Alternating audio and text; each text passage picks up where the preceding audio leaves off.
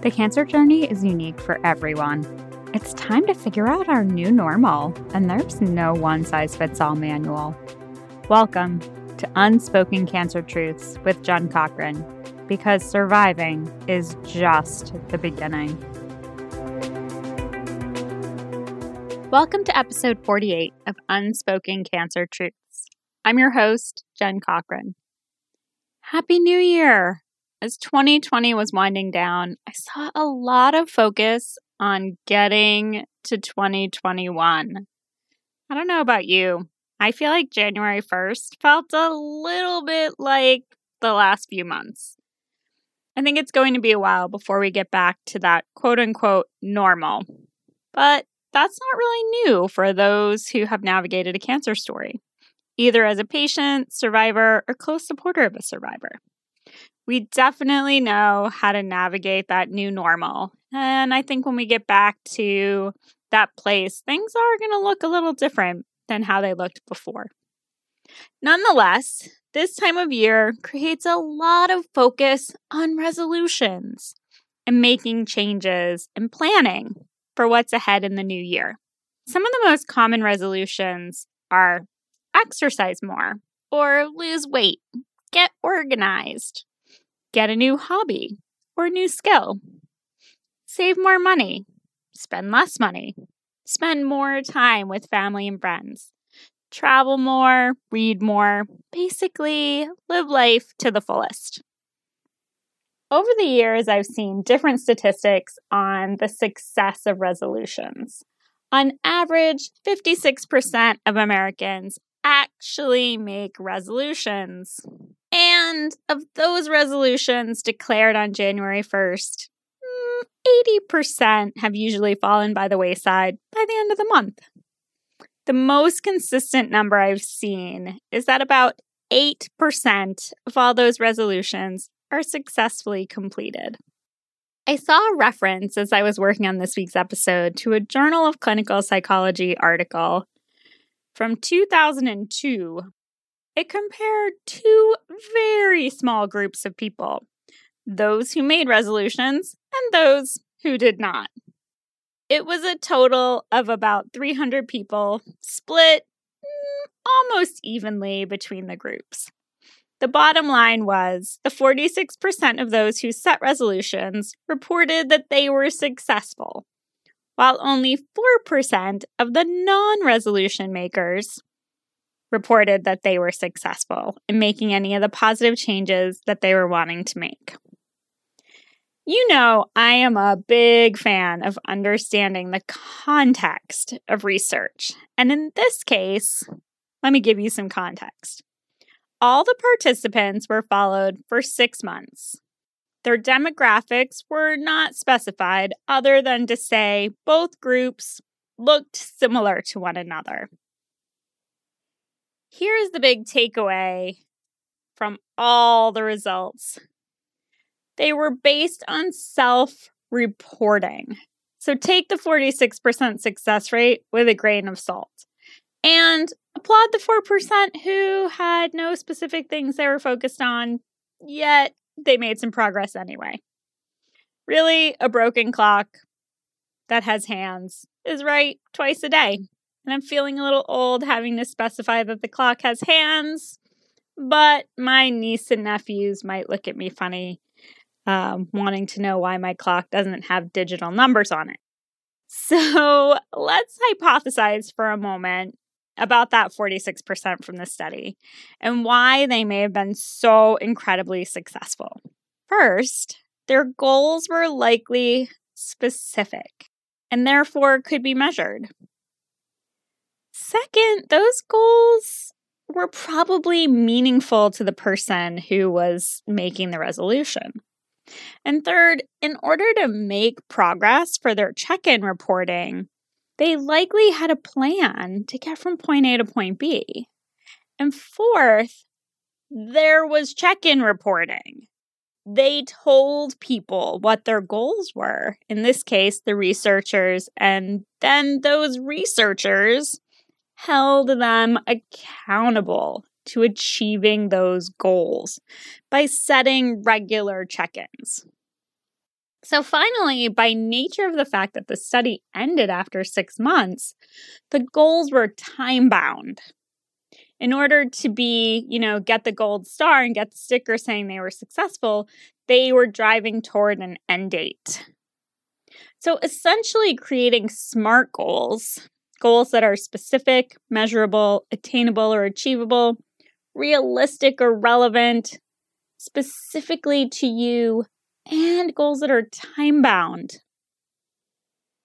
Those are what we call SMART goals. And this is how we create potentially successful goals. So, how we state our goals is really what makes them a goal and not a wish.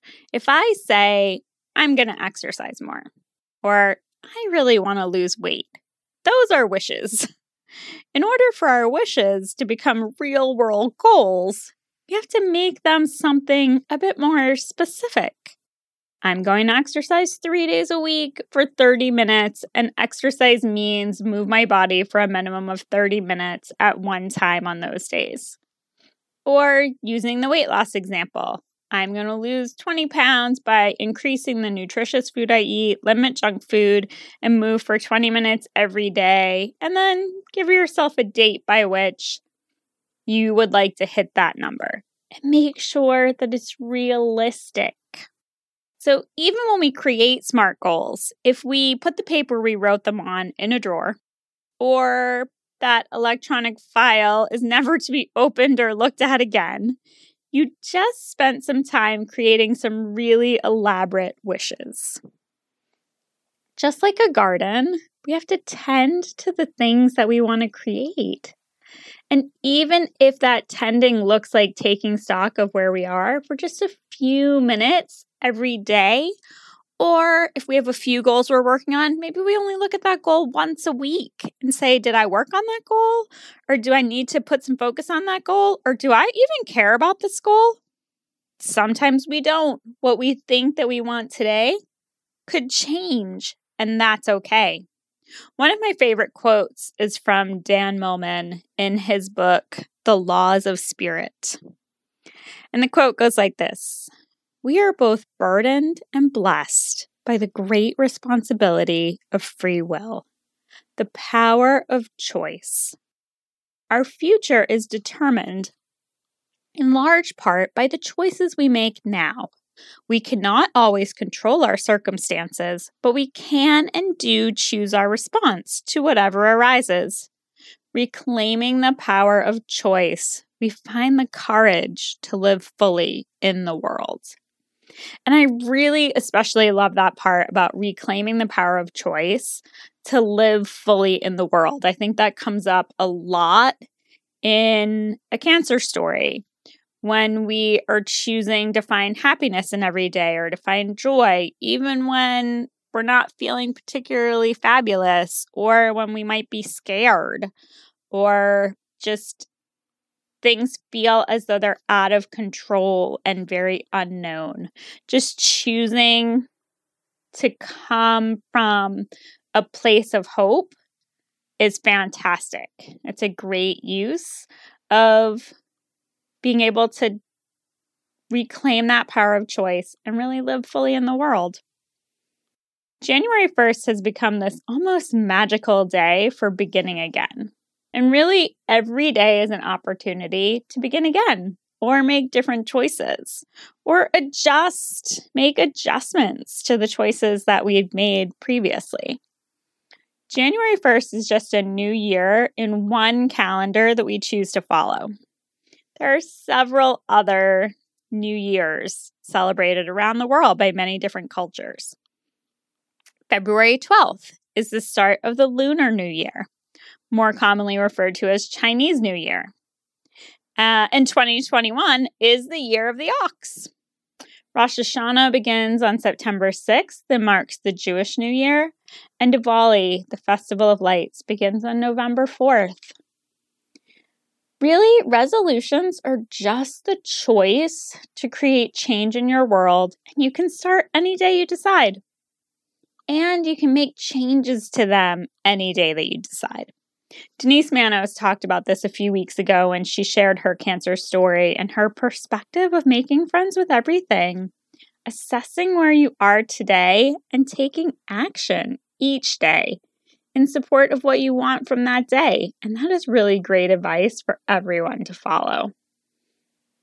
When you look at the areas that people choose to create resolutions, they really span the spectrum of areas of well being physical, financial, social, mental, purposeful, and emotional.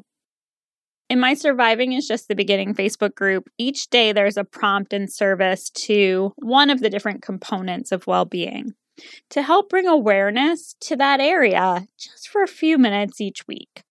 So on Mondays, we chat about physical well being exercise, food, sleep, hydration, all the things about our physical safety and well being. Then we look at financial well being, and this encompasses time, talent, and treasure. How we're spending or investing our time. Our talents contribute to our ability to earn treasure and support others, and our treasure can be used in many ways to foster well being if we have challenges in these areas, our overall well being might be in jeopardy.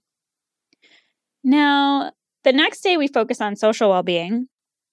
And this has been a really tough one in 2020 and will probably continue to be for a few more months. Checking in with this area and asking, what do I need to support my social well being this week, can really help us know when to step away from the endless Zoom meetings and maybe have a socially distanced in person coffee with a friend on your patio, or meet for a walk in a local park, or maybe you just take an evening off to not connect with anyone and to reconnect to yourself. And that may be a great way to foster your overall social well being if you're feeling like you have a little bit of connection overload. Next, we talk about mental well being. And if the other areas of well being are getting out of balance for extended periods of time, this could be taking a huge hit. When we take the time to tend our mental well being, we can really start to improve it. One of the biggest challenges with this particular area is that often it's an area where we're unaware of how we're struggling. And by shining a light on it and giving some attention to it each week, we can bring more awareness and then take action on the things that we uncover. The next area of well being is our purpose well being. And this one's especially interesting because when we're living in our purpose, we can feel really great and be super focused. But if our purpose well being gets out of balance for too long, it can burn through all the other areas of well being and leave us feeling burnout. And that thing that we love, well, we maybe love it a little less and have other well being challenges in other areas because this purpose well being has been burning so hot. So, finally, we have our emotional well being. And one of the challenges of social media is that idea that everything is perfect. And really, life is messy. And sometimes the messiest challenges that make us work through the most difficult emotions leave us with the biggest discoveries and the most opportunity for growth the challenge is that we have to work through those tough parts and make it out the other side in order for that learning and discovery to happen. All these areas combine together to create our overall well being. And on any given day, one or more may be a little out of balance. And that's normal. That's totally okay. Maybe we have a deadline and we spend a little more time in our purpose or financial well being areas, and our physical well being and social well being take a hit. As cancer survivors or someone with a significant role in a cancer story, We process diagnoses, navigate treatments, face the ongoing challenges of reemerging back into the world. And often we find we're making different choices as we reclaim our power. When we find what our balance looks like, we can create new goals that are aligned with what is most important to us not just exercise more because in a normal year we gained a few pounds during the holiday season from a little too many cookies and a little too much eggnog. So, what do your goals look like today? I'll share a couple of mine for 2021. First, I'm getting on my yoga mat every day in 2021. And I set a goal of doing 2021 sun salutations, which is really just five or so per day. As part of time on my mat, I'm also adding meditating for five minutes every day. At least five minutes. This is a big challenge area for me. So, starting achievable. My book will be published this year. It's in its final edits, so stay tuned for some updates on that. And finally, I have a goal to interview 50 people about their cancer story in 2021. Sharing stories is why I started this podcast in the beginning. I learn something new from every guest I talk with. And the more stories we share, the more we see ourselves and our own story in aspects of someone else's story. And the more we know we're not alone the more we're able to ask for support, and asking for support gets a little bit easier. In the world of speaking, there's a concept of telling a story from the place of a wound or scar. In the case of a wound, the situation is fresh. You may be still in the middle of it, and there are a lot of unresolved challenges. In the case of the scar, you may still have some new things rising up. Let's face it, this journey is ever evolving. For the most part, you've worked through the emotions and you have some silver linings to share. If you'd like to share your story on the podcast, think about your silver linings and then come on over to Surviving is Just the Beginning Facebook group and fill out the pinned post about being a guest on the show. If you're not already a member, answer the couple short questions to be admitted to the private group or go to the podcast webpage at unspokencancertruths.com and at the bottom of the podcast homepage, click apply to be a guest. Remember, if you want to schedule some time to connect with me, or maybe you need some support transforming your wishes into goals for 2021, look for the coffee chat link to book some time on my calendar. That concludes this week's episode. Thanks for listening and Happy New Year.